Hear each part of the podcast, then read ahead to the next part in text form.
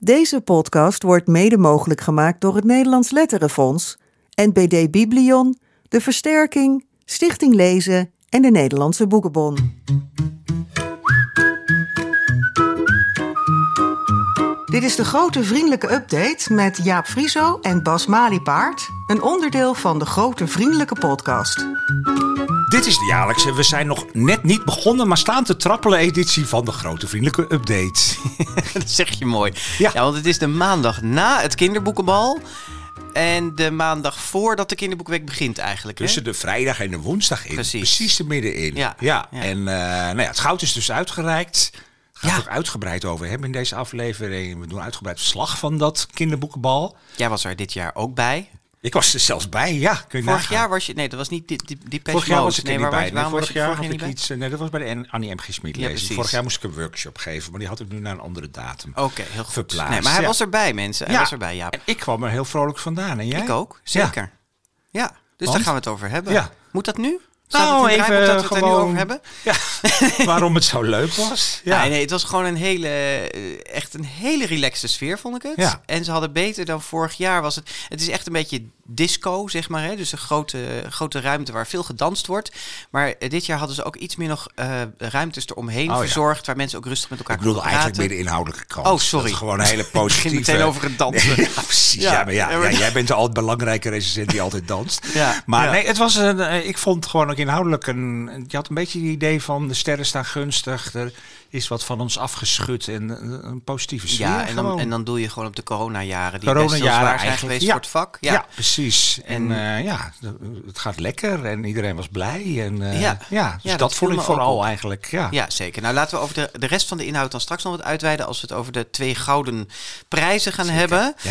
Ja. Maar wat gaan we eigenlijk in deze update doen? Nou, we hebben maar liefst 4 boekentips. En een grote flinke première, dit keer met Mathilde Stein. En we hebben Charlotte Dematons op bezoek. Die zit hier al zachtjes, zit gewoon stilletjes naast ons eigenlijk. Goed, mee te luisteren, Want zij komt uitleggen wat er precies is veranderd aan de nieuwe editie van Sinterklaas. 16 oktober, hè, verschijnt hij. 16 oktober, hij ligt hier al in de weer. Vol verwachting klopt ons hart. Ja. En we hebben natuurlijk straks de kinderboekentips weer. Maar we hadden een leuke mail uit Zweden. Ja, ontzettend leuk. Van Annelien van der Tang-Eliasson. Een Nederlands die in Zweden woont. En die schrijft ons... Vanuit Zweden heb ik alle afleveringen van de Groot Vriendelijke Podcast beluisterd. En ben elke keer weer geïnspireerd. En denk ook elke keer... Hadden we dit maar in Zweden? Nou, we komen het graag even taalkursusje. En dan gaan we het graag daar ook doen. Maar door de GVP, en daar ging de mail eigenlijk over... ben ik ook gaan luisteren naar de Annie M.G. Schmidt-lezing. En ook hier weer dezelfde gedachte. Hadden we dit maar in Zweden? Nou, Annelien die vertelt in de mail... dat ze bij de cultuurafdeling van de Zuid-Zweedse provincie Skåne werkt... en er heel hard aan heeft getrokken om een Zweedse equivalent... van de Annie M.G. Schmidt-lezing van de grond te krijgen. En dat is gelukt. Het was de bedoeling dat Margit Tornqvist de eerste zou gaan geven... maar om allerlei redenen is dat niet doorgegaan. Maar op 26 oktober is het wel zover. Dan vindt de eerste... IBI-lezing plaats. Ze hebben nog even geprobeerd om het daar de Astrid Lindgren-lezing te gaan noemen. Maar dat lag rechtentechnisch en zo natuurlijk weer allemaal lastig. Maar goed, de eerste IBI-lezing wordt daar gegeven. Ja, naar voorbeeld van de Annie M.G. Schmidt. Precies. Ja. En die wordt gehouden. Die willen we best een keer komen geven natuurlijk. Ja, geven. Dan moet je eerst boeken schrijven, toch? In het Zweeds ook nog. Ja. Nou goed, de eerste IBI-lezing in Zweden wordt dus gehouden door de kinderboekschrijfster Åsa Lind. En die kennen wij in Nederland eigenlijk niet zo goed. Maar ze schrijft Annelien in Zweden echt een hele grote... naam te zijn. Dus dat is wel ontzettend leuk. Echt een leuk verhaal. Zo van hoe het een tot het andere kan leiden. Ja, ik heb eigenlijk ook zo'n Zweeds verhaal. Nog een Zweeds verhaal. Toevallig in de Telegraaf een verhaaltje. En dat is een beetje andersom. Dat gaat weer over een Zweed die in Nederland kwam wonen. En hij ging met zijn gezin, Johan Elfner heet hij. Hij ging met zijn gezin in Amstelveen wonen. Waar hij in 2006 het oude stationsgebouw kocht. Dat werd omgebouwd tot een woonhuis. En daar heeft hij een aantal boeken over geschreven. 3... om precies te zijn, die in het Zweeds zijn uitgegeven. En die zijn gebaseerd op dat station. En die heet in het Zweeds Monsterstationen.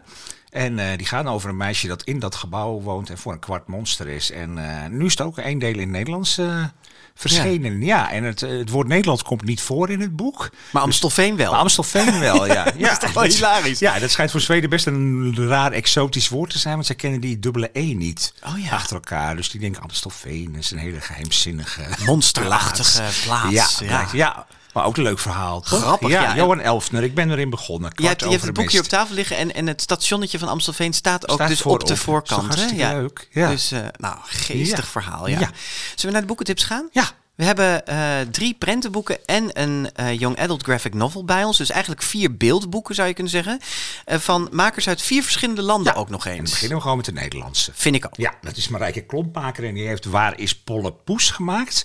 Een kijk- en zoekboek. Ja, en zijn we dol op altijd. Ja, kijk- en zoekboeken. Ja, nou ja, Polle Poes is een rode kater, denk ik, die... die is verdwenen. Je ziet hem op de openingspagina door het luikje... gaan met zijn staartje achter. En de hoofdpersoon van het boek, die heet... Nova, geloof ik. Nova, meisje, ja, precies, ja. Die is op zoek naar Polle Poes. En die komt in allerlei huizen in de straat. En, op zoek naar die poes. En die kan je dus proberen te vinden op al die prenten. Nou, tot zover is dat niet heel bijzonder. Want zo zijn zoekboeken meestal. Ja, maar wat het bijzonder maakt, is dat het enorm vol, rijk... boek is, met al die huizen in de straat. Ze zijn eigenlijk niet zozeer getekend als recht toe, recht aan huizen, maar als hele bijzondere schots en scheve ruimtes. En al het huizen op de tweede prent, dat is eigenlijk een soort van binnenhuisaquarium. Ja. Daar wonen allemaal wat zeemonsters en zeetypjes. Nou ja, daar moet je dan Polle Poes... Oh, ik zie Polle Poes, die is aan de hele zijkant een visje uit het raam aan het hengelen. Ja. Dus er gebeurt van alles op die... Op die pagina's. Het is ook steeds weer een andere kleur gedaan. Je komt heel veel grappige dingen tegen in de sfeer van sprookjes. Rapunzel kwam ik tegen. Daar staat Roodkapje staat koekjes te bakken. Rapunzel staat daar. Alice in Wonderland komt nog voor. Konijn met zijn horloge. Ja.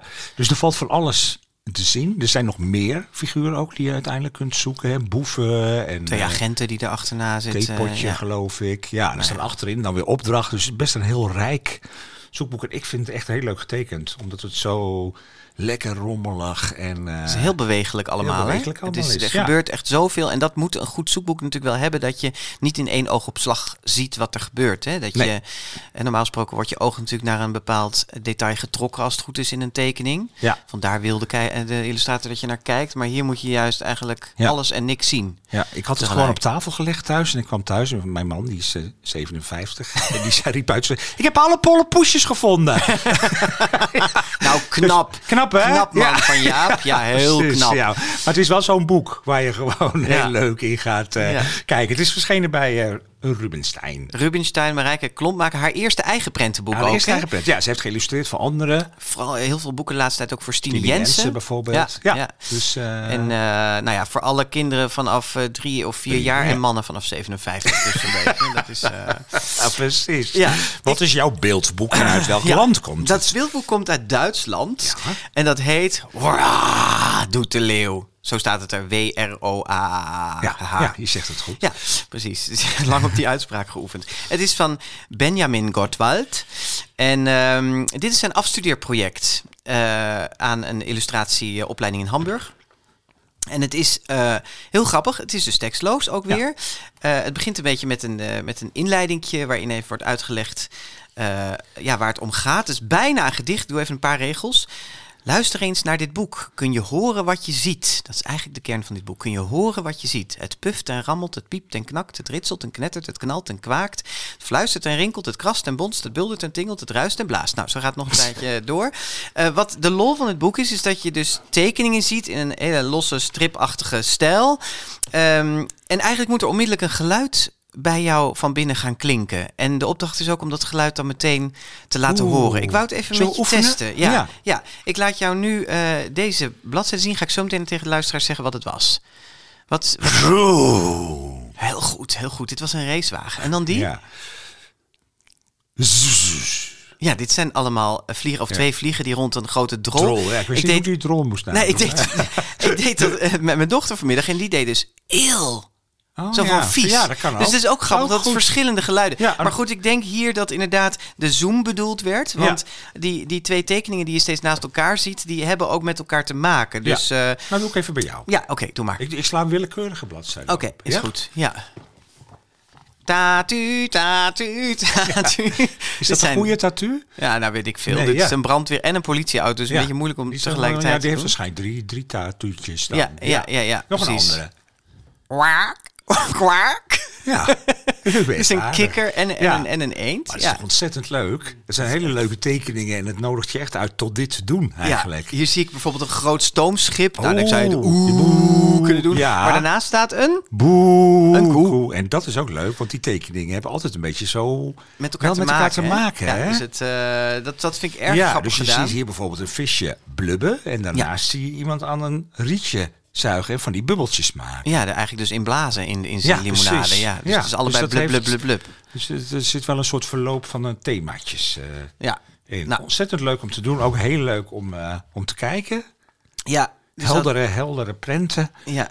Er werd ook erg gelachen om het mannetje of het vrouwtje dat gebut staat en een scheetje. Tuurlijk. Ja. Nou, grote hilariteit om dit allemaal samen te doen. Dat merk je nu al. Ja. Hè? De technicus ligt in een deuk. Om onze Benjamin Gottwald en het heet... en het is verschenen bij Moon. Moeten we ook nog even zeggen. Nou, er is alleen een voorwoord. Ik weet even niet wie dat vertaald heeft, maar niet echt een vertaler nodig. Dan heb ik weer een hele andere. Want ook qua stijlen zijn ze heel verschillend. Dit is gemaakt door een Italiaanse, Mariana Coppo. En het is uitgegeven bij Godmer. En het heet Vis en Krab. En het is bijna een beetje een grafisch vormgegeven boek. Met hele duidelijke kleuren. Het visje is roze en het krabje is blauw, denk ik. Hè? Ja. Een beetje kleurblind, maar dat is blauw. En het is eigenlijk een naar bed gaan boek. Een slaapboek. Want zij wonen samen nog met andere dieren in een aquarium. En dat is alles rustig. Maar dan gaan ze op een gegeven moment naar bed. En dan zeggen ze tegen de oester en de slak en de zeester: wel te rusten, slaap lekker. En dan gaan ze lekker, zie je vis en krab samen in bedjes naast elkaar liggen. Dan gaat ook echt het licht uit. Dat vind ik heel leuk. Want dan zie je daarna alleen eigenlijk maar prenten in het grijs en in het donker. Met witte oogjes. In dat aquarium. En dan begint het. Hè, want dan zegt vis, slaap je al? En, zegt krab. Ja, ik slaap al. Ja, en dan zegt krab, slaap je nog steeds? Ja, nou nu niet meer. Nee, en dan gaat vis vertellen dat hij zich eigenlijk een beetje zorgen maakt. En krab zegt, wat nou weer? Nou ja, en dan gaat het erover dat vis eigenlijk geluiden hoort. Het zou wel eens een uil kunnen zijn. Dan zegt krab, nou, die komen helemaal niet voor in een aquarium. Is onzin, die lust ook helemaal geen vissen. Dus dat kan helemaal niet. Maar er zouden ook muizen kunnen zijn. Nee joh, onzin, er zitten geen muizen in een aquarium. Dan zegt krab, nou, doe het licht maar aan, want dit wordt niet slaap. Vannacht, vertel jij maar, ik ga even kamillethee zetten en vertel jij maar eens even wat je allemaal op je lever hebt. Vis. Dan komt het hoor. Dan komt het en dan wordt het eigenlijk nog wel hilarisch, want er komen hele grote dingen. Hè, als we nou meegenomen worden door ufo's of als we wel lang uitslapen en wakker worden in een heel verre toekomst. Echt van die metadingen. Wat nou als het kikkers gaat regenen? Ja, precies. En dan zit er nog een hele leuke waar ik zelf heel hard om moest lachen. Wat als wij alleen bestaan in een boek? Ja, dat is nog de grootste angst van deze twee. Ja, dus en dan zegt Vis eigenlijk van, goh, we vertellen het eigenlijk helemaal, maar het is ook gewoon grappig dat Vis zegt, nou bedankt, ik ben mijn verhaal kwijt, ik kan slapen. Maar Krab, die zit helemaal vol met al die enge verhalen. En ik denk, Jamie, neetje. Die zie je dan echt zo kijken van, en dan eindigt het. En dan zegt hij tot slot nog, Vis... zou het hele boek weer opnieuw kunnen beginnen. Heel erg om lachen. Het is misschien niet super origineel. Het is wel vaker gedaan in allerlei vormen. En, maar ik vind dit heerlijke boeken. Ja, echt leuk gedaan. Niemand hoeft het meer te kopen, want je hebt het helemaal verteld. Maar het is wel... Het stijl doet een beetje denken aan Chris Holten. Hè? Hadden we het vanmiddag even over. Ja. Dat is echt die grafische stijl. Maar leuk. Ja, gewoon leuk. We zouden het kort houden, heb ik me heel erg aan gehouden. Ja, goed, uitgegeven. Nou. Het heet Vis en Krab dus. Hè? En nog een laatste is een heel ander boek. Een jong elfboek heb jij meegenomen. Ja, dat is je heel enthousiast over. Ja, daar was ik echt enthousiast over. Ja. Dat heet Pardalita. En dat betekent mus in het Portugees. Het vogeltje, de mus. En het is van Joana Estrela, in vertaling van Finne Antonissen. En uitgegeven bij Querido. We kennen allemaal de enorme hardstopper-hype van de afgelopen tijd. Die helemaal is aangezwengeld ook nog extra door de Netflix-verfilmingen van die graphic novels over die twee jongens die verliefd zijn op elkaar. Hartstikke leuk. Ook wel heel erg zoet, vind ik zelf. En dit, ja, ik ga haar in de krant ook nog bespreken, dit boek. En daar noem ik haar het artistieke zusje van Alice Oseman. Ja. De schrijfster of maakster van de Hartstopper-serie. Dit is ook een graphic novel, wel afgewisseld ook met blokjes tekst. Bijna poëtische, ja, verse novel-achtige teksten, vond ik het bijna. En dit gaat over een meisje dat op een dag een ander meisje ziet op school. Ja. Pardalita heet dat meisje. En ze raakt daar helemaal van in de war. En in het begin is dat echt dat ze denkt van... ben ik nou jaloers op dat meisje? Of raak ik in paniek? Waarom raak ik in paniek als ik haar zie? Ja, er zijn niet onrust. Geen aangename gevoelens in eerste instantie. Maar langzamerhand begint ze steeds meer te begrijpen wat er eigenlijk aan de hand is. En dat is dat ze eigenlijk als een blok voor dat meisje gevallen is. Ja, terwijl ze ook een vriendje heeft, Miguel. Ook heel mooi hoe ze dan beschrijft dat ze... als ze dan hand in hand met Miguel over straat loopt... dat ze eigenlijk zichzelf... van buiten afziet. Dus alsof zij een voorbijganger is... en daar een stelletje hand in hand ziet lopen. Maar dat is zij dan zelf. Ja. Dus daar ziet ook een beetje die vervreemding... van wat zij eigenlijk in die relatie doet in. En dat is misschien wel het kernwoord, denk ik... van waarin dit heel erg verschilt van Hartstopper. Het gaat dus ook over een homoseksuele ontluikende liefde. Ja. Maar waar het heel erg in verschilt is dat dit veel poëtischer ook gedaan is. En ook in de prenten, hè? Ook in de prenten, ja zeker. Wat vertel eens over die prenten, dat is best... Ja, het is op zichzelf een hele toegankelijke stijl. Zwarte stevige lijnen. Makkelijk leesbaar. Maar wat zij heel mooi doet is dat ze... ik heb hier bijvoorbeeld een dubbele pagina voor me met allemaal stripkaders. En daar zie je dan een springtouw steeds op een verschillende manier in beeld zwiepen. Ja. En daar vertelt ze dan dingen bij over op de basisschool. Dat vond ik wel heel kunstzinnig. Ja, dat vond jij te kunstzinnig? Ja. Oh nee, ik hou daar heel erg van. Ja. Maar goed, een kritische noot mag hoor. Ja. Ja. Maar gewoon de hele loop van het verhaal is heel mooi. Maar af en toe in die tekeningetjes dacht ik... wat wil je hier nou mee op 6 manieren een paraplu tekenen? Ja, ja. Ik heb daar helemaal geen last van gehad. Waarom ik het mooi vind, dat kan ik ook uitleggen... Ja. Is dat dit boek gaat heel erg over het uitstellen van dat moment... waarop ze eigenlijk aan zichzelf en aan dat andere meisje toegeeft van... ik ben eigenlijk verliefd op je.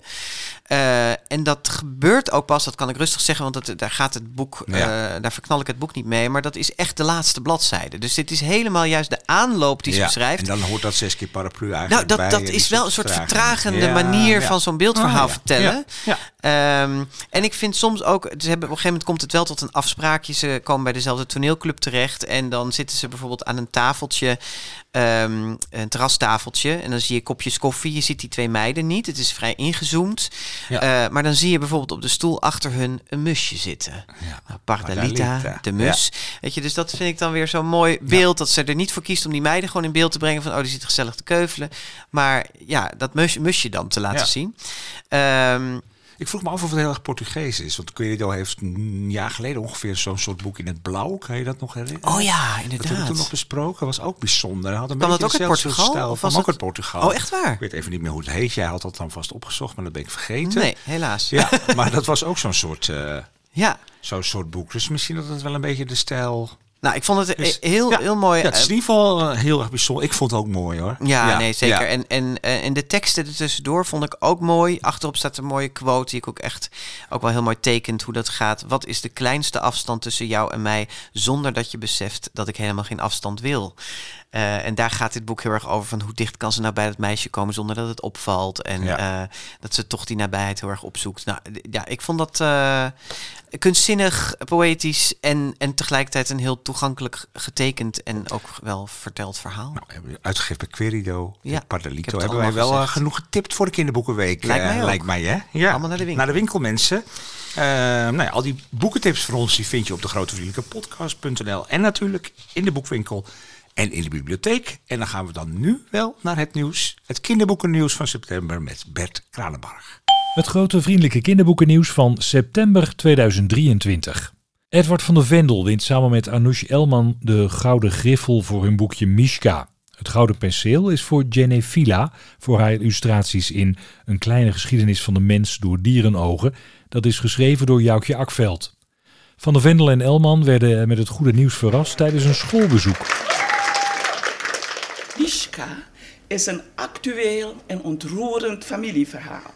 Subliem en op pakkende wijze geschreven door Van de Vendel en Elman. De jury is dan ook unaniem van mening dat Mischka de gouden griffel verdient.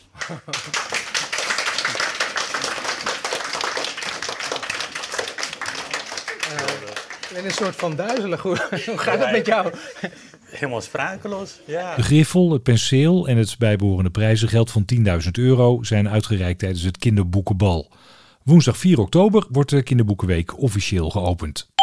De prijs voor het beste boek voor jongeren in de categorie Nederlandstalig gaat dit jaar naar Rima Orie voor haar horror-fantasy-roman In het Vervloekte Hart. De laureaat was te gast bij Met het Oog op Morgen. Ik ga even kijken naar dat juryrapport. Daarin staat: fantasy van Nederlandse bodem is er maar weinig. En als je dan ook nog goede fantasy zoekt, blijkt die helemaal dun gezaaid. Het werk van Orie is daarin een verademing. Ja, dat zijn echt hele mooie woorden. Ja, want Nederlandstalige boeken in dit genre zijn er dus nauwelijks. Hoe komt dat, denk je? Omdat Nederland heeft een specifieke smaak in boeken. En die is vaak toch wel realistische literatuur eigenlijk.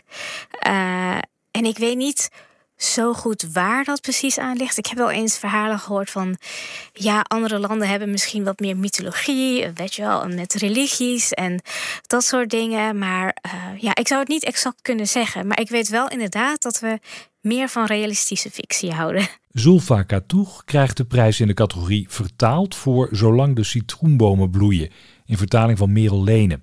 De prijzen werden uitgereikt op het evenement BookTok Live, waarmee de Boekenweek van Jongeren werd geopend. Nederlandse jongeren zijn de afgelopen 5 jaar meer gaan lezen. Dat blijkt uit een representatief onderzoek van KVB Boekwerk, het kennisplatform van de boekensector. Bijna de helft van alle jongeren tussen de 12 en 25 jaar zegt in hun vrije tijd elke week een boek te lezen. Dit percentage lag 5 jaar geleden ruim 10% lager. 11% van de jongeren leest dagelijks in een boek.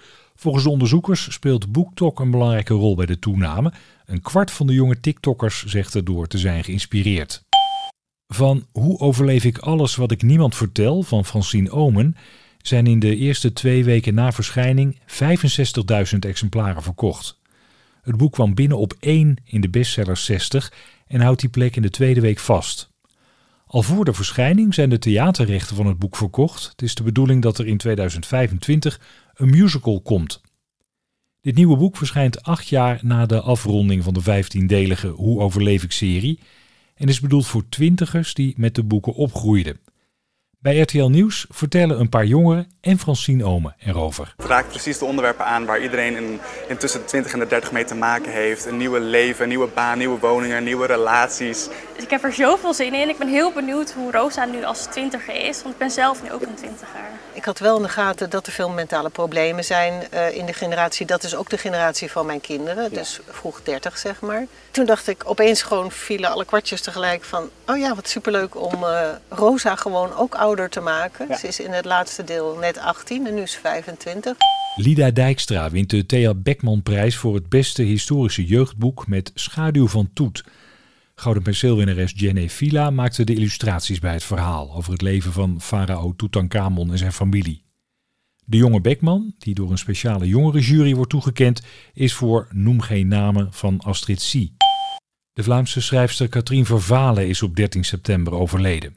Ze debuteerde op haar 40ste met De Ring en schreef daarna vooral historische jeugdboeken en young adult romans, zoals De Koningsproef, Inkt, Korstmos en Kastanjes. De laatste jaren legde de schrijfster zich toe op boeken over de visserij. Katrien Vervalen is 69 jaar geworden. In Texas is een lerares van een middelbare school ontslagen nadat ze leerlingen heeft laten lezen in de graphic novel van Het Achterhuis van Anne Frank. Ouders klaagden over seksueel getinte passages. In sommige schoolbibliotheken in Texas en Florida is het stripboek, dat in Nederland bij Prometheus is verschenen, niet meer te krijgen. De Israëlische illustrator van het boek, David Polonsky, vertelt op de Canadese radio hoe hij Anne heeft willen neerzetten. What was your intention in illustrating this edition? We accepted this challenge because we felt it was important to keep the story alive. and also to portray Anne as a full human being. She's not a mascot for the Holocaust. She's not a symbol. And I think it's important to represent her as a complicated, very talented young writer. De Anne Frank Stichting zegt in een reactie dat het in de band doen van boeken vanwege bepaalde passages een gemiste kans is om jongeren te laten kennisnemen van Anne Franks levensverhaal en de geschiedenis van de Holocaust. De boeken die volgend jaar centraal staan tijdens de campagne Geef een boek cadeau zijn Een pittig klasje, het eerste deel uit de Mees Kees-serie van Mirjam Oldenhaven, en het prentenboek Kom uit die kraan van Tjibbe Veldkamp en Alice Hoogstad. Beide boeken zijn in respectievelijk februari en mei volgend jaar voor het luttele bedrag van €2,99 te koop. 2 jaar na zijn overlijden verschijnt het laatste voltooide jeugdboek van de Vlaamse schrijver Dirk Brakke. Het vertelt het verhaal van een meisje dat uit Afghanistan vlucht na een zuuraanval op haar vriendin. De titel, Chicago, verwijst naar een wijk in Antwerpen. Brakke voltooide het boek vlak voordat hij ziek werd. De boeken over het muizenhuis van Carina Schaapman verhuizen per 1 oktober van uitgeverij Rubinstein naar uitgeverij Godmer. Het eerste deel over het muizenhuis verscheen 15 jaar geleden. Schaapman maakte alle details voor de fotoprentenboeken van het muizenhuis met de hand. Afgelopen zomer opende het muizenhuis een mini-museum aan het Muntplein in Amsterdam.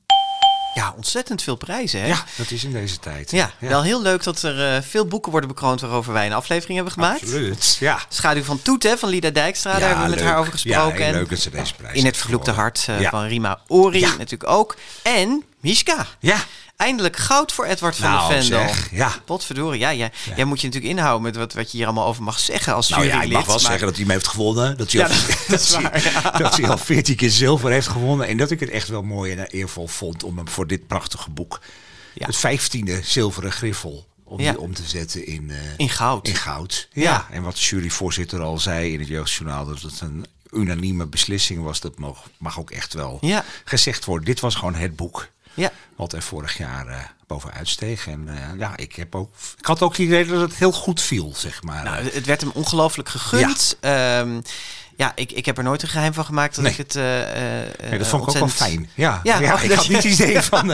Ik zit het verkeerde boek te bekronen. Nee, je krijgt ruzie met Bas Maliepaard vindt het goed. Ja. Nee, maar goed, het had natuurlijk ook al de boon gekregen in Vlaanderen. Hè? Die grote, vrij nieuwe prijs nog. Vreemd genoeg kwam het bij de Woutertje Pietersprijs dan weer niet eens op de nominatielijst. Nee. Maar goed, ze hebben daar gewoon een fout gemaakt, zullen we maar zeggen. Ja, iedere jury mag daarover dat is ook waar, dat oordelen. Is ook waar. Ja, en dus ook een gouden griffel kreeg hij ook echt uitgereikt voor Anoush Elman, hè? Die eigenlijk Ramin heet. En die vond ik ook heel mooi dat ze hem ook naar die klas hadden gelokt. Ja. En samen die deden samen een schoolbezoek. Ik denk dat zouden ze dan iets hebben aangevoeld of iets hebben geweten. Maar ik denk dat ze wel vaker gewoon samen erop uittrekken en hun PowerPoint laten zien voor de klas. En noem maar op. Precies. Ja. En zijn hele familie was ook op het boekenbal. Hè? Ja, ontzettend leuk. Geweldig. Ik heb hem ook even ontmoet inderdaad. En zijn vrouw. Ja, ontzettend leuk. En zijn zusje had ik al bij de Zilveren Griffels het Roya uit het boek, zeg maar. Ja, waar het over gaat. Ja, leuk. Annette Schaap die kreeg een zilveren penseel voor ditzelfde boek. Hè. Zij was niet op het bal aanwezig vanwege de boekenbeurs in Budapest, waar Nederland gastland is. En daar was zij met andere prominente Nederlandse schrijvers uitgenodigd. Maar in beide speeches van Edward en Anoush kwam natuurlijk wel Annette Schaap voor. Ze bedankte haar. En wat mij heel erg trof was dat Anoush Elman zei dat Annette Schaap's illustraties de verloren beelden van zijn familie hebben doen herleven. En dat het ontzettend veel voor zijn familie betekent.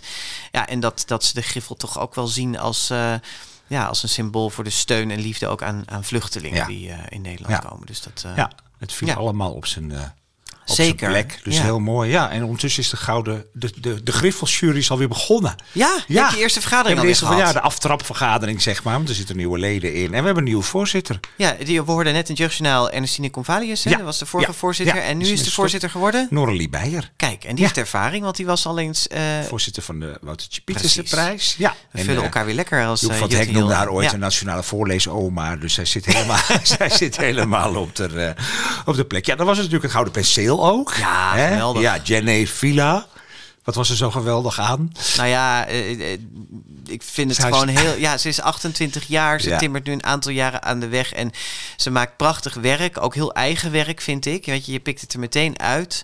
Ze heeft echt een eigen manier gevonden van hoe ze analoog en digitaal met elkaar verwerkt. En ik vind dat ze dat op een manier doet die...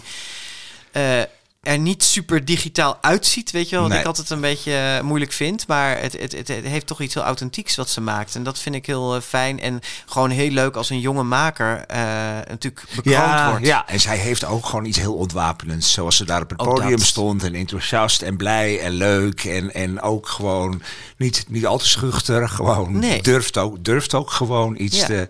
Nee, maar ze zet zich ook echt heel erg in voor die boeken. Weet je, ik volg haar op Instagram. Ja. Nu zien we hoe ze die boeken in elkaar zetten en hoe ze erover nadenkt. We hebben natuurlijk over Schaduw van Toet gesproken met Lida Dijkstra. Toen heeft zij ook een boodschap voor ons ingesproken, waarin ze ook uitlegt hoe ze dat boek heeft geïllustreerd. Dat kreeg de Thea Beckmanprijs, dus het was echt een feestmaand voor Jenny. Nou ja, ik moet zeggen, ik vond dit ook gewoon, misschien ook, maar van de Zilverpenselen was dit voor mij ook wel wat te boven. Ja, zeker, uitstak. Absoluut. Dus bij de jury's gezegd, hebben gewoon, En leuk komt, nieuws. Er komt iets leuks aan, want we hebben Jenny gevraagd of ze eind oktober in de GVP wil zijn. En dat wilde ze heel graag. Gelukkig. Dan gaan we het hebben vooral over dit boek. Maar er komt ook een nieuw sprookjesboek aan met tekst van Miluska Meulens. En dat heeft Jenny ook geïllustreerd. Dat verschijnt eind november. Ja. En het was 50 jaar Gouden Penseel. Ja. En aan het eind van de boekenbal kregen wij echt iets prachtigs mee.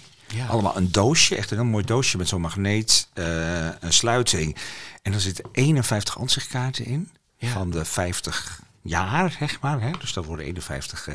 En op iedere kaart staat vanaf het begin... zijn allemaal in goede volgorde. Ik ben ze allemaal doorgegaan. Op iedere ansichtkaart staat een prent uit het winnende boek... van dat jaar. Ja, en de eerste is natuurlijk... daar hebben we het vorige keer over gehad. Uit Holiday en de Ziggerspony... waar we vorig jaar mee zijn begonnen. En de laatste is van Jenny Vila. Het is echt een heel mooi, mooi cadeautje. Ja. Nou ja, verder was het, zoals je al in de intro zei... een heel positief kinderboekenbal... wat ontzettend... tof was, vond ik, was dat minister Robert Dijkgraaf van Onderwijs, Cultuur en Wetenschappen aanwezig was. Iemand en die zei op een gegeven moment... Dijkgraaf is er. Dijkgraaf. En ik zag zo'n blonde lok. Ik denk, dat zou wel kunnen. Maar goed, dat is voor het eerst volgens mij, in elk geval in de recentere jaren, dat een minister komt opdraven om de prijs uit te reiken. Ja, ik vind dat toch enig cachet geven, nog weer extra. Hè. De Gouden Griffel heeft natuurlijk een enorme status als prijs op zich. Daar hangt nu ook €10.000 aan, maar dat het kabinet ook laat zien met deze... aanwezigheid van Dijkgraaf, dat ze die prijs ook een warm hart toedraagt. Vind ik gewoon echt een opsteker voor het kinderboekenvak. En ik denk ook dat het op die manier wel een beetje bedoeld was. We hebben natuurlijk ook dit jaar veel meegemaakt in de kinderboekenwereld. Ik zeg we, maar het gaat natuurlijk eigenlijk over Pim Lammers... die aanwezig was ook op het kinderboekenbal. Ja, maar Evelien aan de Kerk ook nog even heel mooi subtiel aan... refereerde. Ja. En toch hopelijk ligt dat achter ons en kijken we nu vooruit. En daar was de aanwezigheid van de minister ook echt wel een... een signaal van. Ja, de staatssecretaris Gunnar Oesu die heeft zich destijds natuurlijk ook uitgesproken tegen de hetsen tegen Pim Lammers. En ik denk dat ze bij het departement misschien ook wel gedacht hebben toen deze uitnodiging voor dit bal binnenkwam van deze sector moeten we eens even goed. Ja, en ik vond dat hij ook echt mooie dingen zei. Hij had een goede speech over creativiteit en verbond dat eigenlijk ook wat hij zelf natuurlijk is, van wetenschappers, maar wetenschappers en schrijvers, illustratoren, maar ook kinderen zijn heel zijn creatief en hou dat vast, weet je, want dat is iets wat je wel eens een beetje kwijt wil raken, maar het was een soort ode aan de verbeelding en dat zei hij op een hele mooie manier, of hij heeft een goede tekstschrijver. En hij las een gedicht van Edward van de Vendel voor wat je moet doen als je niet weet wat je moet tekenen. En dat verbeeldt dat heel erg natuurlijk. Dat verbeeldt dat heel erg. En en hij vertelde, hij kwam even los van zijn speech en vertelde die over zijn zoon die op een gegeven moment voor het eerst was gaan tekenen, geloof ik, en dan een hele grote streep over een vel had gezet waarmee hij de aarde van de lucht scheidde. En dat was echt een bijbelse daad zijn. De speech is terug te lezen online ook, zoals alle speeches van ministers. Dus die zullen we even linken in onze show notes. Dan kunnen mensen die helemaal lezen. Ja.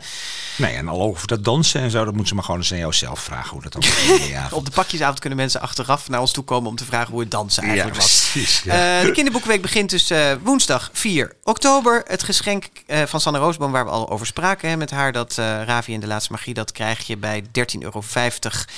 of meer aan kinderboeken. Ja. En het prentenboek van Yvonne Jachtenberg hebben we het eigenlijk nog helemaal niet over gehad. Mijn huis is jouw huis. Ja.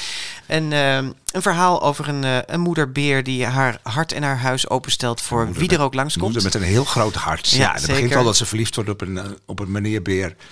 Die al twee kinderen heeft. Ja, en dan maakt ze samen nog het hoofdpersoonbeertje. Ja. Later nog een beertje. Maar dan mag iedereen en alles mag in dat huis komen wonen. Zelfs de ambtenaar die eigenlijk zegt van jullie mogen helemaal niet zo'n groot huis bouwen. Ja. Die komt er uiteindelijk ook bij wonen. En de Spin Sebastian komt erbij. En Goudlokje komt erbij. En er wordt één grote happy family daar. Ja. Dat krijg je voor €8,25 tijdens de Kinderboekenweek. En tijdens de Kinderboekenweek kun je de Kinderboekenweekenkrant ophalen. Ook dat nog. Het is wel veel. Hè. Zullen we dit even heel kort doen? Ja. De Kinderboekenweekkrant die heb ik weer samengesteld en grotendeels geschreven. Ja. Ziet er mooi uit. En jij bent altijd heel trots op de download. Maar, hè? Ik ben altijd heel trots op de download. Ja. Nou goed, dat is gewoon een dingetje wat ik elk jaar maak. En dat is elk jaar weer een hele grote verrassing of dat gaat lukken. Ja. En dit jaar was die weer gelukt volgens mij. Het heet Op bezoek in een boek. En voor de mensen die dat van vorig jaar zich niet herinneren, het is eigenlijk een soort poster. Die kun je ook, zullen we ook linken in de show notes, kun je downloaden in hoge resolutie en uitprinten. En daarop probeer ik altijd ongeveer 25 boeken rond het thema te verzamelen. Ja. En in dit geval zijn het een flat, een grot, een tent, een boot. In kinderboeken kom je ontzettend veel verschillende huizen tegen. Ga je mee op bezoek? Dus ik heb allemaal boeken gezocht waarin een speciaal soort huis eigenlijk een soort hoofdrol speelt. Wat was de moeilijkste om te vinden? Nou, weet ik, het enige waar ik over na heb gedacht was, kan alleen op de wereld. Dat is onder de blote hemel, is het huis dan. Dus eigenlijk geen huis hebben. Dat vond ik ook wel leuk om dat erin te doen. Die heeft het gehaald. Ja. Die staat erop. Dakloos, zeg maar. Ja, dakloos. Ja. Maar verder staat er een huis met kippenpoten, een huifkar, een bakfiets. En Joke van Leeuwen bobbelde in de bakfiets. Ja. Dus een schip, een tent. Nou, gaan ze maar door. Ja. Moeten mensen maar lekker gaan bekijken. Ja. En alles over die Kinderboekenweek staat in deze. Gaat ze af te halen bij boekhandel en bibliotheek. Ja. Nou, tot zover de Kinderboekenweek. Heel veel plezier de komende 10 dagen. Hartstikke leuk. Ja, hartstikke leuk. Ja. Hey, dan een onderwerp wat echt moeten we even een switch maken. Want dat is echt serieus onderwerp. Hè. Dat kwam voorbij in het nieuws over de lerares in Amerika. Die is ontslagen. Echt ontslagen. Omdat ze een stripboek van Anne Frank, of een graphic novel van Anne Frank toonde. En dat staat eigenlijk gewoon symbool voor iets verontrustends, groters. Waar we natuurlijk wel eens eerder over gehad hebben, hè? Maar meestal altijd aan de hand van incidenten. Dus er zijn steeds, als wij dit kinderboekennieuws samenstellen, zijn er altijd weer incidenten met boeken. Elke maand. Hè? Iedere maand zijn er incidenten met boeken die verboden zijn in Amerika. Mensen die geen les meer mogen geven. Ik bedoel, we hadden er ook deze maand best meer in kunnen doen. Maar zeker. Anne Frank was natuurlijk gewoon, omdat het Nederlands is, wat opviel. Maar dat is echt een stroming die aan de hand is, die verontrusting. Jij bent daar even ingedoken ook op het gebied van cijfers. Ja. Ja, de schrijversorganisatie Pan America die houdt bij hoeveel boeken er in de ban worden gedaan. En dat is echt best wel schrikbarend hoor. In het schooljaar 2022-2023, dus dat liep tot en met juni dit jaar, vonden zij 3.362 gevallen van boeken die uit de bibliotheken van openbare scholen in Amerika zijn verwijderd. Laat het even tot je doordringen. Echt ongelooflijk veel. En het ging hier om 1557 unieke boeken. Dus sommige boeken zijn op meerdere scholen verwijderd. Ja, maar het gaat echt wel om heel veel verschillende soorten boeken. Ja, en het werk van 1480 auteurs, illustratoren en vertalers is daarmee eigenlijk geraakt, zou je kunnen zeggen. En de makers die hier het meest onder te lijden hebben, dat zijn vrouwen, mensen van kleur of LHBTI-plussers. Ja, en het is dus enorm gestegen. Ja. Als je het afgelopen schooljaar afzet tegen het schooljaar daarvoor, dan is er een stijging van 33%. Dus een derde meer boekbans, zoals ze dat dan daar noemen. Ja, en dit is wel heel erg een politieke stroming, of een soort politieke keuze. Maar het zijn uiteindelijk individuen en kleine groepen mensen die steeds dat bij een schoolbestuur of bij de plaatselijke politiek aanhangig maken. Hè? Zo van, wij willen die boeken weg. En er blijkbaar zijn schoolbesturen daar heel gevoelig ik denk dat daar de werking van social media ook heel erg in meespeelt. Hè? Dus dat individuen of hele kleine groeperingen toch een enorm platform kunnen krijgen door op social media actief te zijn. Maar je ziet ook dat staatswetgeving steeds meer ook een rol gaat spelen bij die boekbans. Niet verbazen welke staten dat zijn, hè?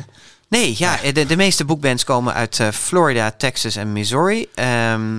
Maar in Californië, dat is dan weer een lichtpuntje, werd vorige week toevallig een wet aangenomen die scholen beboet als zij boeken verwijderen om discriminerende redenen. Ja. Bijvoorbeeld omdat ze over kleur of seksuele oriëntatie gaan. Ja, dus is wel een soort tegenbeweging ook een beetje aan het ontstaan. Maar ik vind het altijd heel verontrustend, want er wordt altijd heel erg gedaan van door woke mag er niks meer. Zeg maar, hè? Dat is een beetje de trend die heerst als je dat zo een beetje hoort roeptoeteren. Maar eigenlijk is het andersom. Ja. Hè? Vooral in Amerika is het gewoon echt andersom. Het zijn de conservatieven en de zeer rechtse stromingen, de bange stromingen, zeg maar, die dit heel erg tegenhouden. Ja, en je ziet ook heel veel overeenkomsten dan in waar men zich dan op beroept als het om zo'n boekban gaat. Hè. Dus volgens PEN worden steeds, dat is die organisatie, dus worden steeds dezelfde misleidende argumenten gebruikt. Het zou pornografisch, seksueel expliciet en schadelijk materiaal zijn, hè, dat ongepast is voor een bepaalde leeftijdsgroep.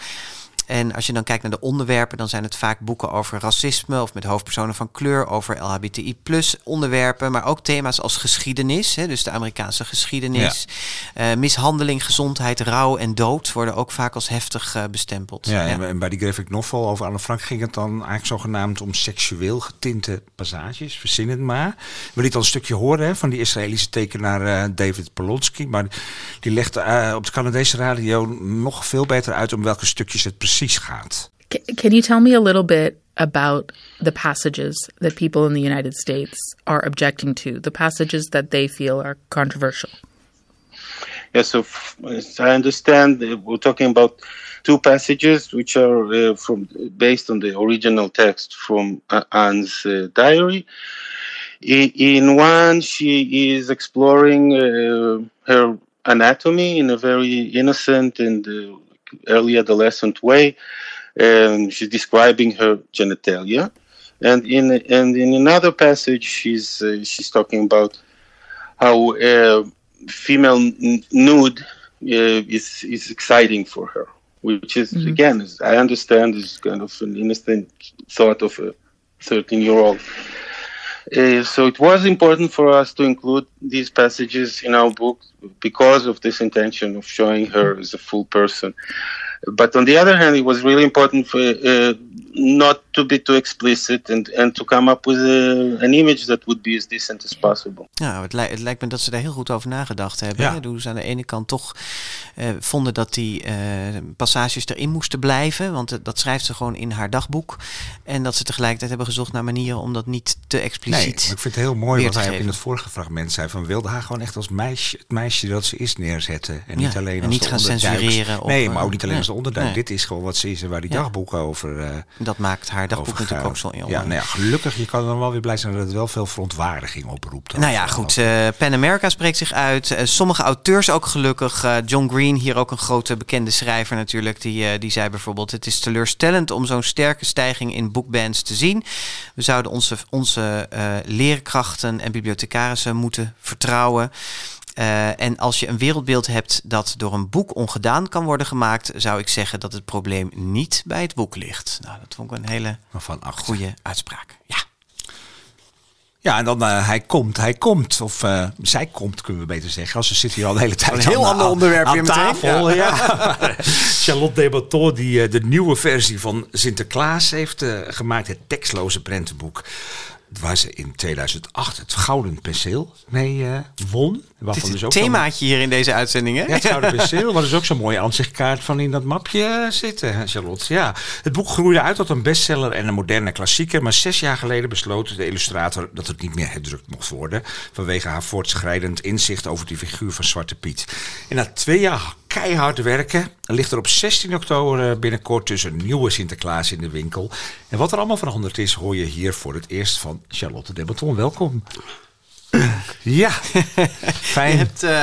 Je hebt prenten meegebracht, Charlotte. Daar gaan we zo eens even naar kijken. Maar het eerste vraag is eigenlijk, iedereen staat te trappelen voor die kinderboekenweek. Iedereen wil volgende week dat Sinterklaasboek voor jou gaan kopen. Maar dan heb jij ervoor gekozen om het de dag na de kinderboekenweek te laten verschijnen. Waar ligt dat aan? Nou, ik vind de kinderboekenweek is er voor al mijn collega's. En toen bleek, toen ik hiermee bezig was, dat mensen daar zo enthousiast op reageerden. Toen dacht ik, dan mag dat niet verschijnen in de kinderboekenweek, want dan zijn mijn kameraden aan de beurt. En daarna komt Sinterklaas, die is nog niet in het land. Dus daar gaan we niet meteen aan beginnen. Nee, want je zegt het heel bescheiden, hè, van dat daar zoveel belangstelling voor is. Maar die belangstelling is natuurlijk, dat zeggen wij dan maar even, weer overweldigend. Heel Nederland heeft hierop zitten wachten, lijkt het wel. En het gaat echt om 10.000 exemplaren die er al met voorintekening besteld zijn. Yes. Dus nou heel sympathiek. Nee, dat is heel mooi.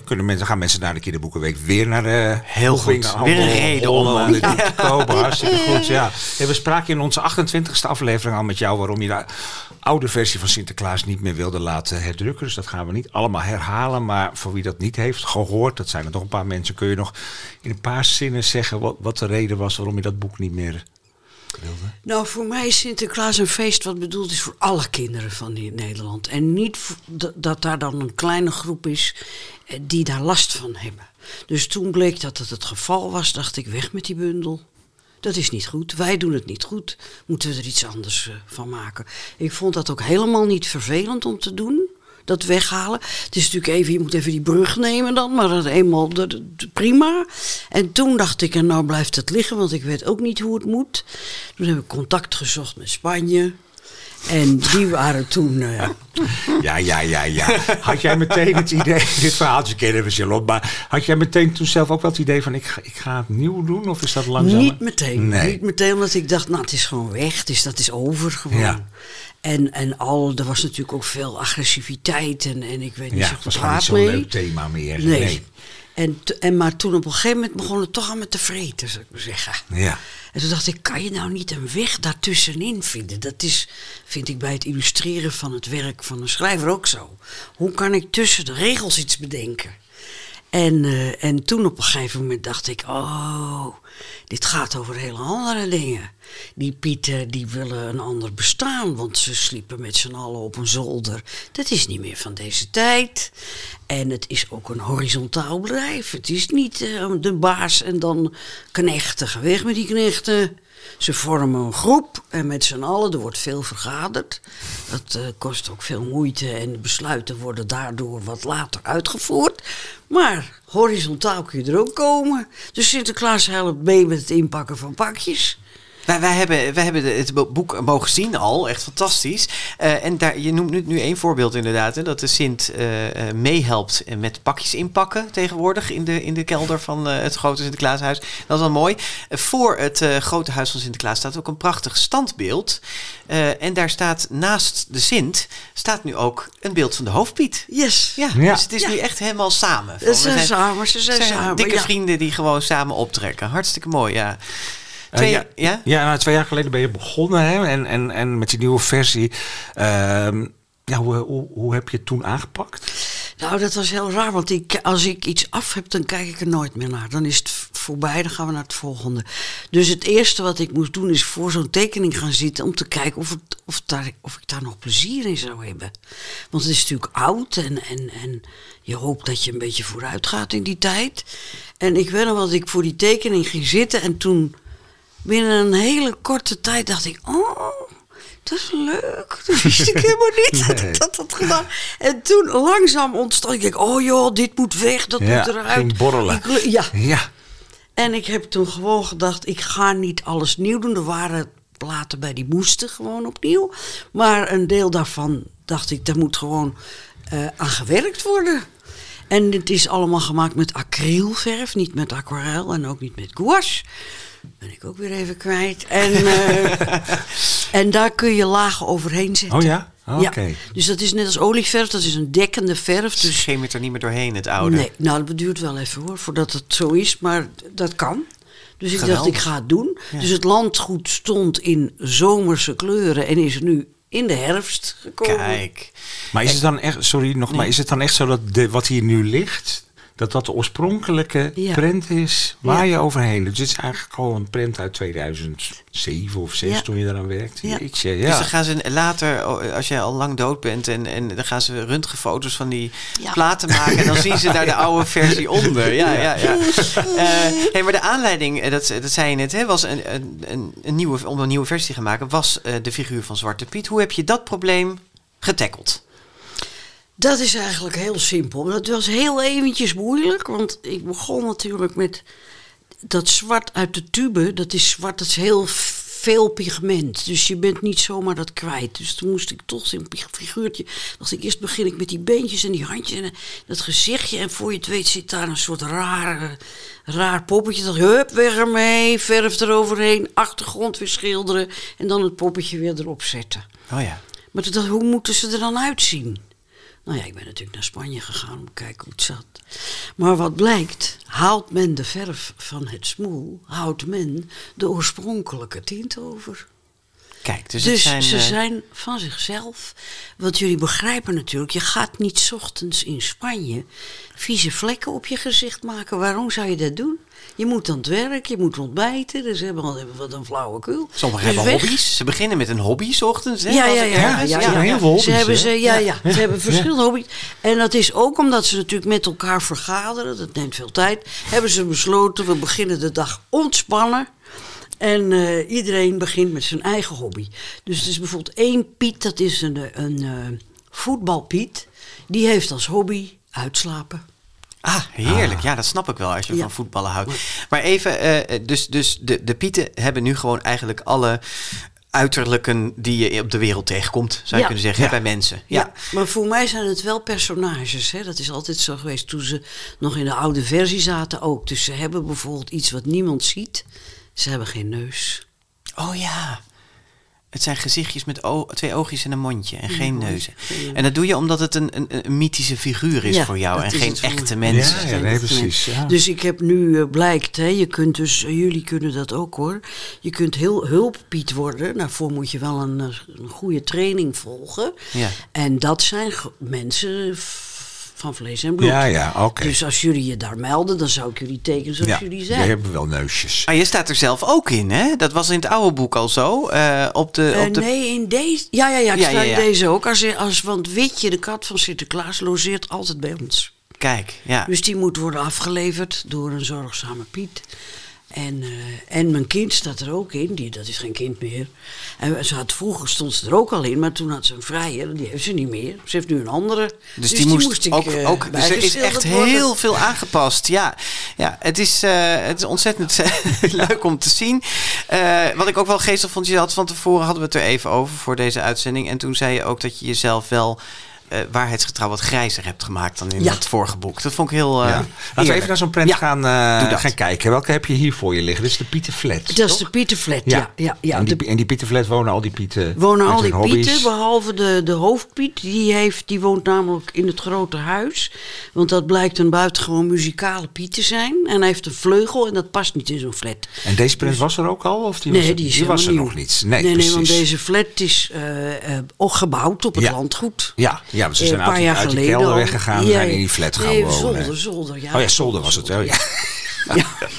Sorry.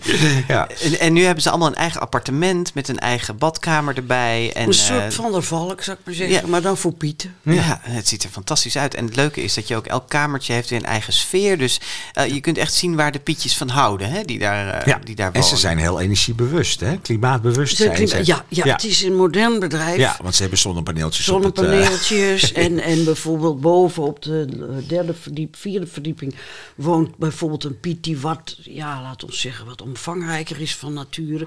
Ja. En die houdt niet van fitness en ook niet van hardlopen en al die rommel. Maar die woont dan wel boven, zodat hij iedere dag met de trap op en neer. En dan, dat is ook sportief. Ja, zeker. Er is goed over nagedacht. Ja. Maar het is wel grappig, Jaap zegt die zonnepanelen. Het is natuurlijk, dat vorige boek kwam uit 2007. Er is dus even los van de figuur van Zwarte Piet, is er gewoon in die tijd ook ontzettend veel maatschappelijk veranderd. Ja. Wat waren dingen die jij tegenkwam in het straatbeeld bijvoorbeeld, waarvan je dacht, dat moet ook anders in dit er zijn veel meer fietspaden. Oh. Er zijn, nu roept iedereen van er moet groen. Dus er worden bomen geplant. Zelfs in mijn straat is dat zo. En dat was eerst helemaal niet. En dus er zijn parkeerbetaalzuilen bijgekomen. Oplaadpalen. Ja. Hoe heet het ook weer? Kiss-and-ride plekken heb ik er ook in. Okay. Er zitten eindeloos veel bakfietsen ook in het boek opeens. Elektrische van die elektrische bakfietsen. Ja, dat had je toen ook nog niet natuurlijk. Ja, het is fantastisch. Ja. Hey, wat ik me wel afvroeg, er werd lang naar het Sinterklaasjournaal gekeken. Hè, als instituut om de nieuwe standaard neer te zetten van dit wordt de nieuwe Piet, worden het regenboogpieten, van allerlei andere dingen. Is dat iets waar jij ook naar gekeken hebt? Of dacht je van, ik ga nu gewoon mijn eigen nieuwe standaard neerzetten? Nou, ik kijk natuurlijk wel ieder jaar naar dat journaal. Dat wel natuurlijk. Maar ik dacht, mijn gedachte was nog steeds, het is een feest voor iedereen. Dus hoe zorg ik ervoor dat dat ook voor iedereen leuk is? Ik kan er volledig naast zitten, dat zullen we meemaken straks. Maar voor mij is dit het. Hè, dat alle Pieten zijn zoals de natuur ze heeft gemaakt en de mensen ook. En wat kan ik nog meer doen? Weet je, dat. Ja. Kijk je in die zin uit naar de reacties, of ben je er ook nog steeds wel een beetje bezorgd om van wat gaat men ervan vinden? Nou, ik sta open voor bedreigingen. Okay. Zou ik niet te hard zeggen. Nee, joh, wij zijn je bodyguards, Charlotte. Ja. Nee, hey, jullie hebben het er net ook over gehad. Ik vind dat we gewoon met z'n allen op een hellend vlak zijn. Dat vind ik niet zo prettig. Nee. Maar dat heeft ook zijn repercussies in het Sinterklaasboek, want de inspectie der hulp Sinterklaas is ook veranderd. Daar zaten vroeger 4 Pieten bij, maar dat bleek toch niet genoeg, want omdat ze de medemens al een beetje sneller boos wordt dan vroeger, hebben ze nu 8 Pieten en die hebben alle 8 een beveiligingscursus gevolgd. Te herkennen aan de badge met de V van veilig. Ja. En het is dan ook zo dat de controleroute van deze hulp Sinterklaas was vroeger wat los. Ja. Is nu helemaal gestroomlijnd met dranghekken. Ja. Kijk. Ze zijn echt helemaal op deze tijd ingericht. Absoluut. Ja, het is echt een toekomstbestendig boek geworden. We hadden het net over het Sinterklaasjournaal. De anker van het Sinterklaasjournaal, Dieuwertje Blok, die is ook terug te vinden in jouw boek. Ja, want dat blijkt, dat deed hij vroeger al een beetje geheimzinnig over, maar dat hoeft niet. Trouwens, ze zijn het allemaal, zijn dol op Dieuwertje Blok. Kijk. Oh, ja. En zij vinden, dat is in de vergadering unaniem besloten, dat zij de mooiste vrouw van het land is. Ja. Dus toen dacht ik moet haar bellen om te weten wat zij daarvan vindt. Nou, daar was ze wel even stil van. Hè? Ja. Je hebt boven het bed van de hoofdpiet hangt een poster met het gezicht van Dieuwertje Blok erop.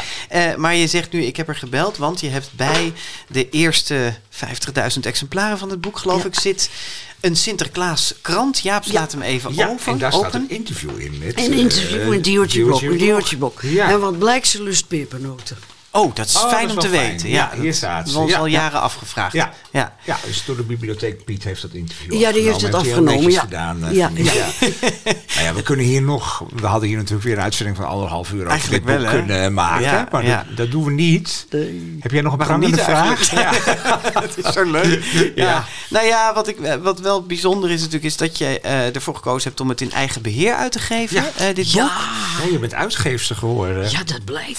Vanwaar die keuze? Want Alfabet verscheen bij Hoogland en Van Klaver. Dus je hebt gewoon uitgeverijen zat. Ja, waar je terecht kan. Ook, iedereen is ook prima hoor. Dus het is niet kwaadheid of wat. Nee, wel, nee. Maar ik dacht, Alfabet is hard gegaan. Ja. Dus daar had ik toch ineens een bankrekening die vol was. Toen dacht ik, 1 keer in mijn leven wil ik weten hoe dat is om een boek uit te geven. Want als je bij je werk uitlevert aan de uitgever, dan is het daar en dan begint hun affaire. Ja. Dus hoe dat precies zit, en dat vraag ik dan wel eens, maar dan krijg je nooit echt een antwoord op. En hoe is het nu dan, om dat te doen? Nou, uitputtend. Ja. Ja. Het kost je ook echt een jaar van je leven, zo letterlijk en figuurlijk. Ja. Wat is het meest uitputtende daaraan? Nou, al dat gedoe. Bijvoorbeeld de drukker, dat is geweldig. Ja. Want die kende ik al, dus dat was al leuk. Hè? Van alle keren dat de boeken kwamen, ga ik altijd naar de drukker. Dus toen ik belde om te vragen van, maar kunnen jullie misschien een offerte maken voor drukwerk? Toen kreeg ik Ilse. Ilse is uit België, dus die zei, Alissa, wat leuk, hè? En ik dacht, maar zij reageerde zo enthousiast. Maar dat komt omdat ik al die jaren daar ook kom. Dus ze dachten niet, wat voor gek hebben we nou weer aan de telefoon? Want dat gebeurt natuurlijk bij hun ook. En toen zei ze, we gaan dat maken, een offerte. Ik denk, maar dat ging me wel, ik kreeg wel vapeurs daarvan, hoor, van dat soort dingen. Maar dat is het makkelijkste deel, want dat ligt ook heel dicht bij mijn beroep. Ja. Maar dan daarna, het Centraal Boekhuis. Ja, dat moet ook in de boekhandels komen. Ja. Verkoop aan de boekwinkel. Ja. Toen vroeg ik aan Jessica hier ook van de kinderboekwinkel, de eigenaresse. Die vroeg van hoe gaat dat nou, zo'n boek? Hoe doe jij? Hoe pak je dat aan? Zegt ze, nou, dan bestel ik dat bij het CB. Ik denk, oké, daar kan ik inkomen. Ja. Of ik bel de uitgever. Zeg, je gaat me jij toch niet vertellen dat jullie allemaal gaan bellen? Ja. Dat zou kunnen dan. Ja. Verschrikkelijk. Nou, een van de ook de hele moeilijke besluiten lijkt me, hoeveel ga je er drukken? Je weet dat er ontzettend veel belangstelling is. Je hebt er nu geloof ik 50.000. 50.000. Ja, maar ik heb ook al gehoord dat er geen herdruk meer komt dit jaar. Nee, maar dat kan niet, hè? Want drukker is niet een kwestie van druk maar. Nee, papier, dat duurt een maand. Om te bestellen en alles. En dat het er is. En, dan is dat drukken een maand. Want je drukt, het moet hoog, het moet gebonden, gevouwen, al die dingen weer. Dus het kost gewoon tijd. Dus en het is een seizoensboek. Dat kun je alleen maar even tot aan 5 december verkopen. En dan is het klaar. Ja. Dus als ik nu zou laten bijdrukken, komt het uit als hij al in Spanje terug is. Ja, dat kan niet. Ja, maar het is ook altijd wel slim om er een beetje een schaars product van te maken. Want dan willen we schaars 50.000. Ik vond dat wel veel, hoor. Als je ziet dat die van Francine Oomen al 65.000 zijn verkocht in 2 weken. Dan willen mensen toch wel boek kopen. Ja. Ja. Nou, volgend jaar weer dus. Of jij blijft in je schuurtje zitten met al die boeken. Dat kan ook. Precies. Ja. Kunnen we er weer een huis van bouwen. Kun je ze op marktplaats zetten. Maar, we hebben het nu in platen gezien. En ik ben heel benieuwd hoe het er straks echt... Ja. Wat is het er al? Ik heb een, dummy. Een uitbater of een bijkomer of ik weet niet. Nou, dat is, uitgeverstermen, dat heet, je hebt iets. Dat is de katerntjes na elkaar dat je kan controleren. Maar het is er nog niet echt. Nee. Nee. Sigrins komt het vernieuwde prentenboek van Charlotte Dematons dus. Uitgegeven door gelegenheidsuitgeverij Dematon. Vanaf 16 oktober verkrijgbaar. Op is op. Dankjewel Charlotte en een hele fijne Sinterklaastijd gewenst. Ja, jullie bedankt. Ja. En wie weet zien we je nog op onze grote vriendelijke pakjesavond. Op 24 november in het huis in Utrecht. Daar ben je wel eens bij, hè? Je bent gast geweest, maar je komt ook graag langs. Op 13 oktober begint de kaartverkoop voor de pakjesavond voor vrienden van de show. Dus let op, vrienden van de show. Ja. Op 13 oktober. En als de kaarten overblijven... Dus dat zou best eens kunnen, toch? Kan. Ja, dan gaat die op 15 oktober in de vrije verkoop. En nu al maken vrienden van de show. Dat is onze laatste actie voor het Lustrum kans op een van de 5 VIP-kaarten voor die avond. En al die acties die liepen best lekker... Toch? Ja, liep hartstikke als een tierenlier. We kregen heel veel inzendingen en leuke felicitaties en reacties en zo. Waarvoor dus ontzettend dank. We hebben niet iedereen in de prijzen kunnen laten vallen, maar zo werkt dat met dit soort dingen. Gisteren liep de 4e Lustrum-actie af. De woordzoeker, waarmee luisteraars kans maakten op een van de 5 feestpakketten. Zo niet zo met moeilijk, hè? 5 boeken. Nee, dat is waar. En daar zitten 5 boeken in. Een boekenbon van €20 van onze sponsor en een GVP-mok. Er kwamen bijna 250 inzendingen binnen. Ik geloof 246 of zo. En daaruit trok onze technicus en notaris Mark Brouwer de winnaars. Dat zijn Patricia Sterk uit Leeuwarden, Helene Gilsing uit Uden, Jeroen Bos uit Gouda, Suzanne de Rode uit Noordwijk en Corien Ooms uit Goorle. Nou, heeft hij goed gedaan, die notaris. Ja, vind ik ook. Ja. Vrienden van de GVP kunnen nog het hele jaar een vrijkaartje voor het Kinderboekenmuseum bij ons opvragen. In je account lees je hoe dat moet. En dan vind je ook dus hoe je kans kunt maken op die VIP-kaart voor de pakjesavond. En dan word je helemaal in de watten gelegd zo die avond. Exclusief plekje vooraan in de zaal en dat soort dingen. Ja. Als je nu vriend van de GVP wordt, dan kun je daar nog aan meedoen. En als je geen VIP-kaart wint, heb je in ieder geval voorrang bij die voorverkoop dus voor de pakjesavond. Ga naar vriendvandeshow.nl/degvpodcast. En dan nu... de grote vriendelijke première. Dit keer Mathilde Stein. Ze won een zilveren griffel voor Pluk en Pluis, de weg naar terug.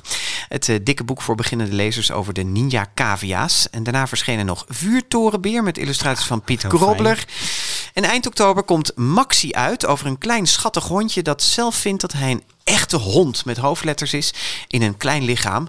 En hij verdient een stoere baas, vindt hij. Daaruit leest Mathilde Stein nu de eerste bladzijde voor. Alarm, alarm.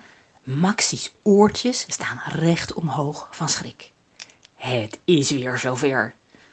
Door de ruit ziet hij hoe iemand de straat inloopt. Oud dametje. Foute bol. Oud dametje met tas. Very foutable. Oud dametje met tas dat recht op de dierenwinkel afkoerst. Oh, echt mega super giga. Verschrikkelijk foutable. Razendsnel duikt Maxi van de vensterbank. Vlug, ze mag hem niet zien. Weg hier, verstoppen. Maar waar?